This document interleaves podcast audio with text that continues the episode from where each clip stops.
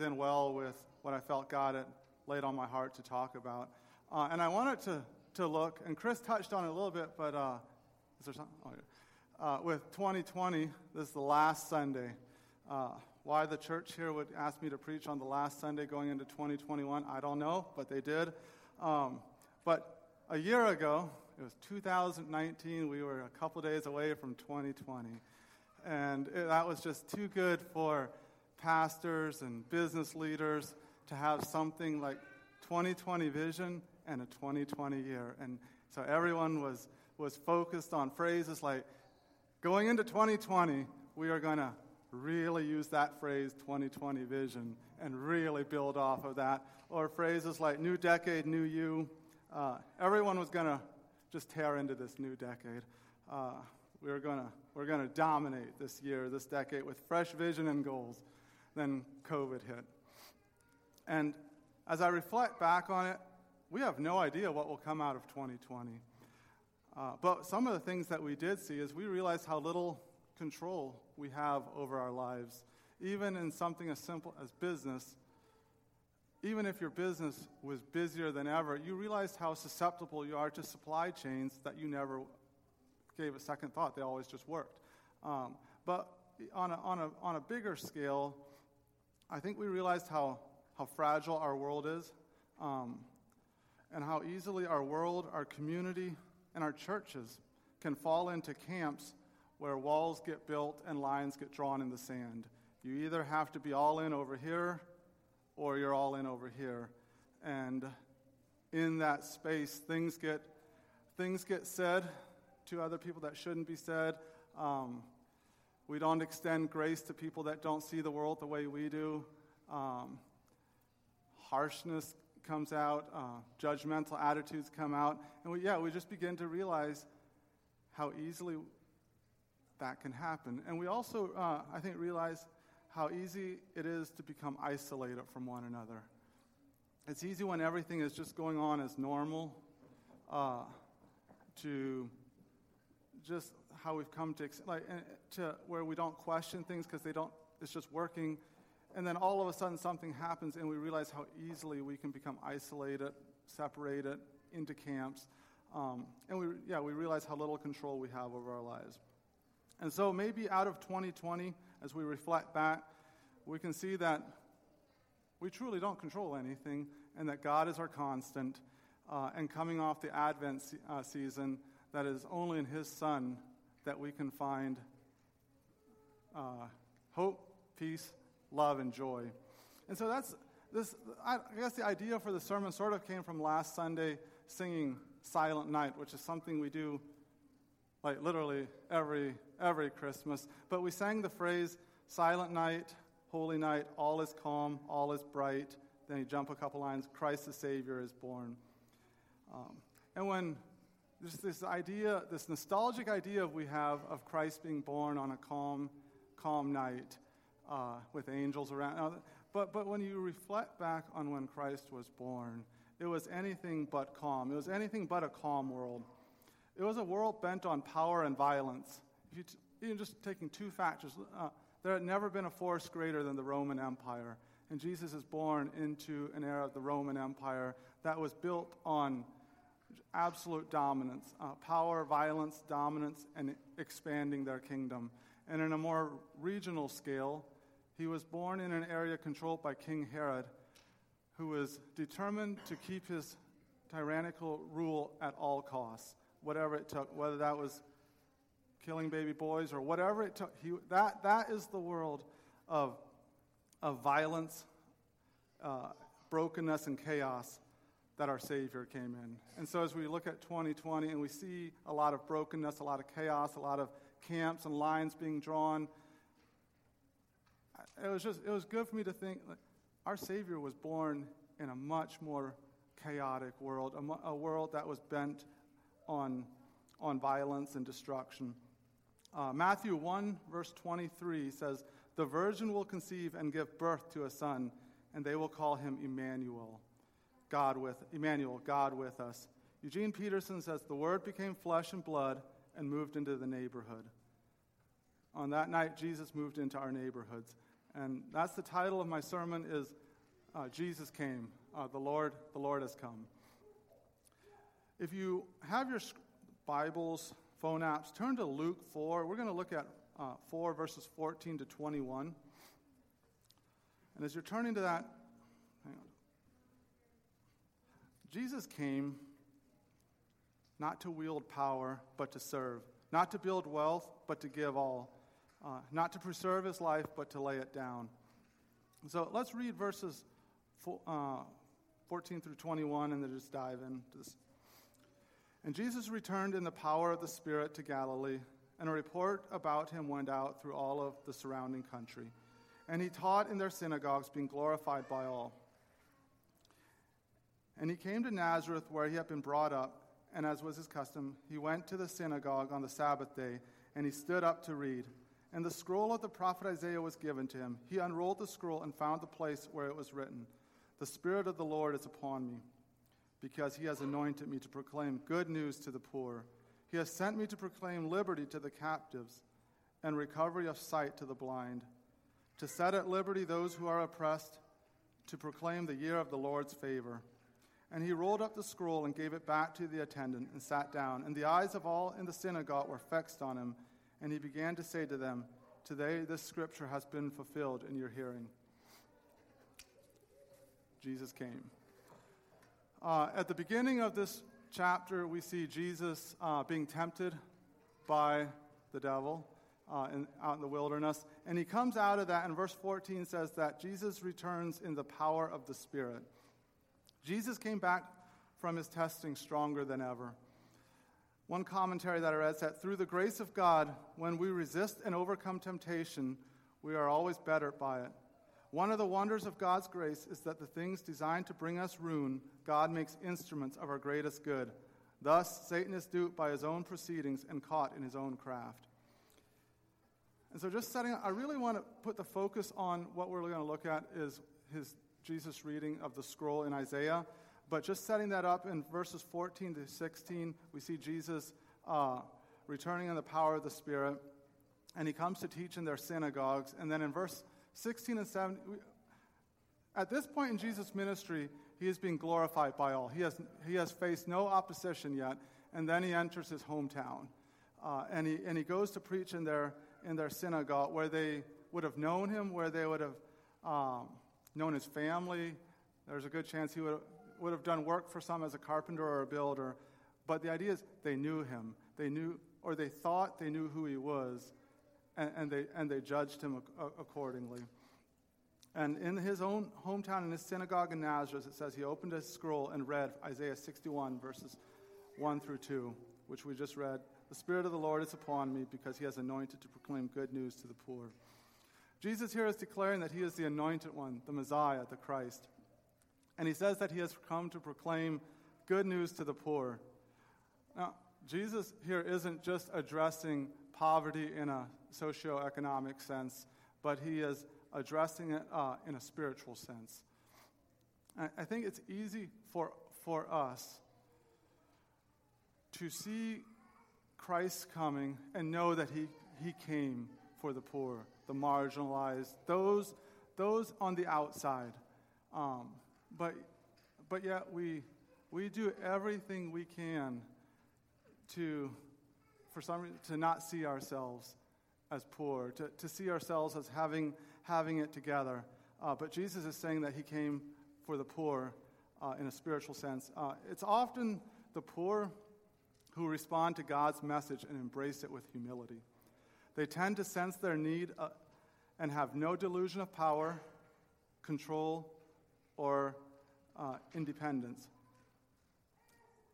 And as we look at, at, poverty and seeing ourselves as being poor, uh, sin, sin impoverishes us. And the Messiah brings good news to the poor. So that's the first thing that Jesus has proclaimed, that he brings good news to the poor for each one of us.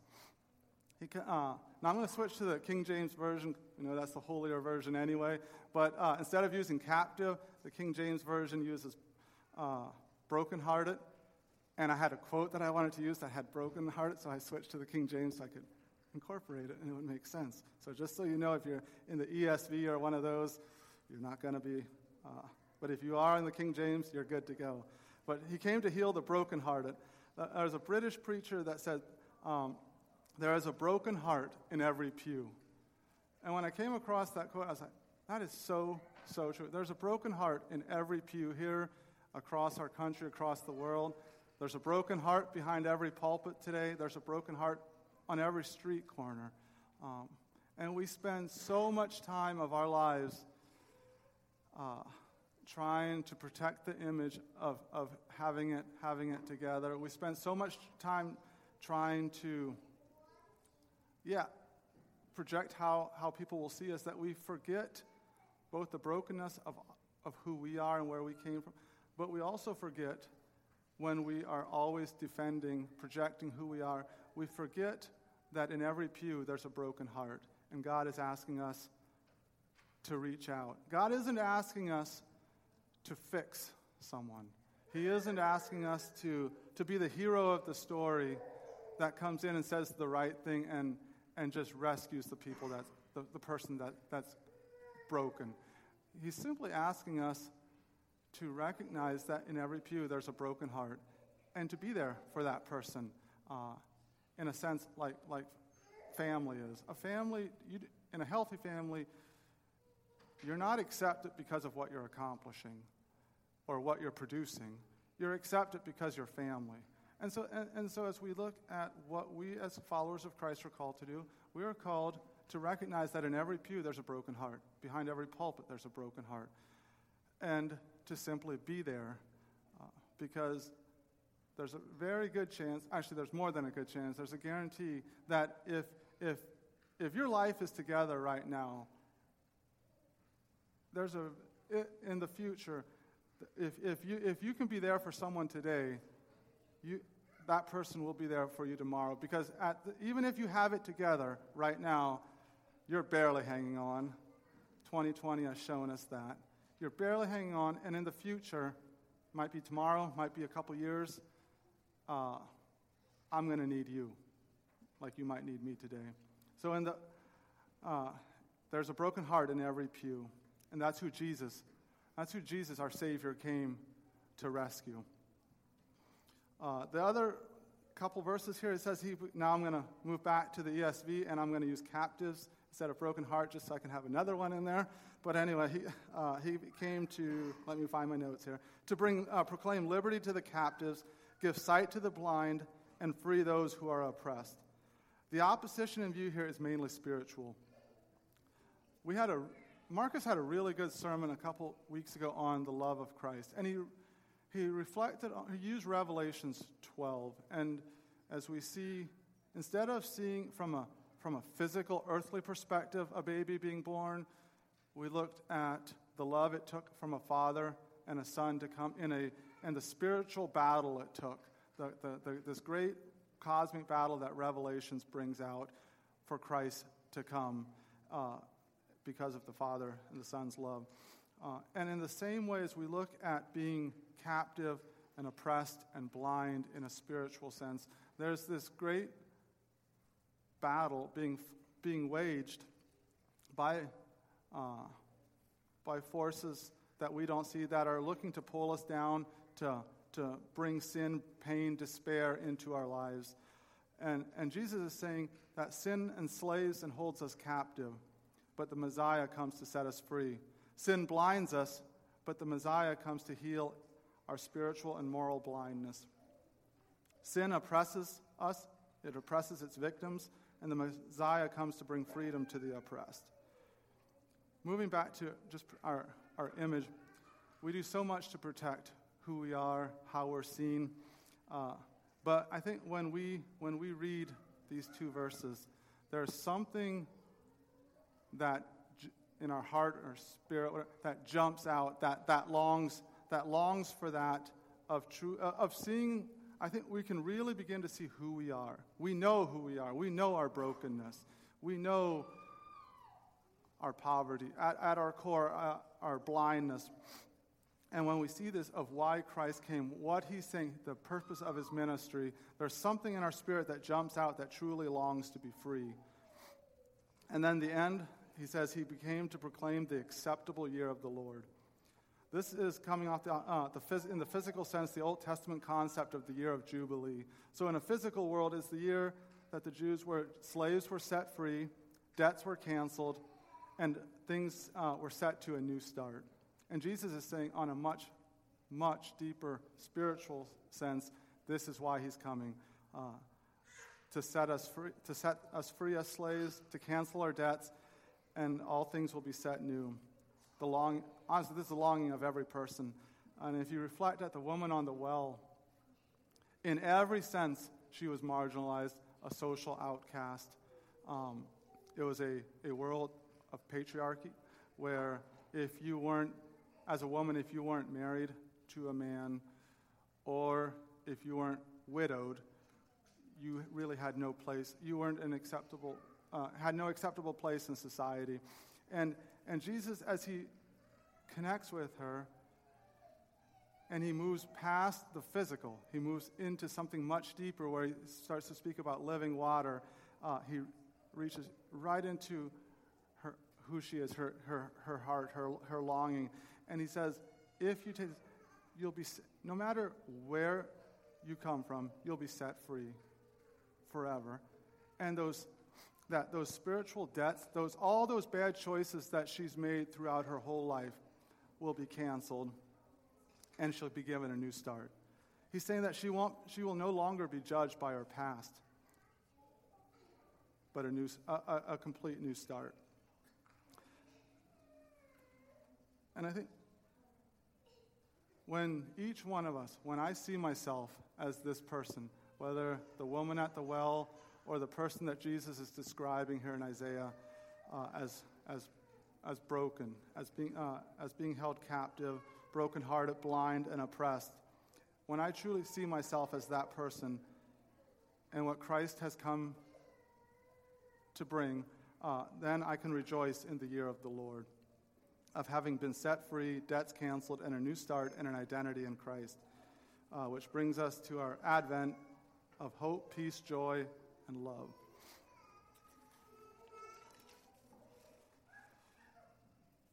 And now, uh, as I was, I was, reflecting on the purpose of why Christ came, of why, uh, when, when that really grabs me, I think Christianity, following Christ, now becomes something much deeper.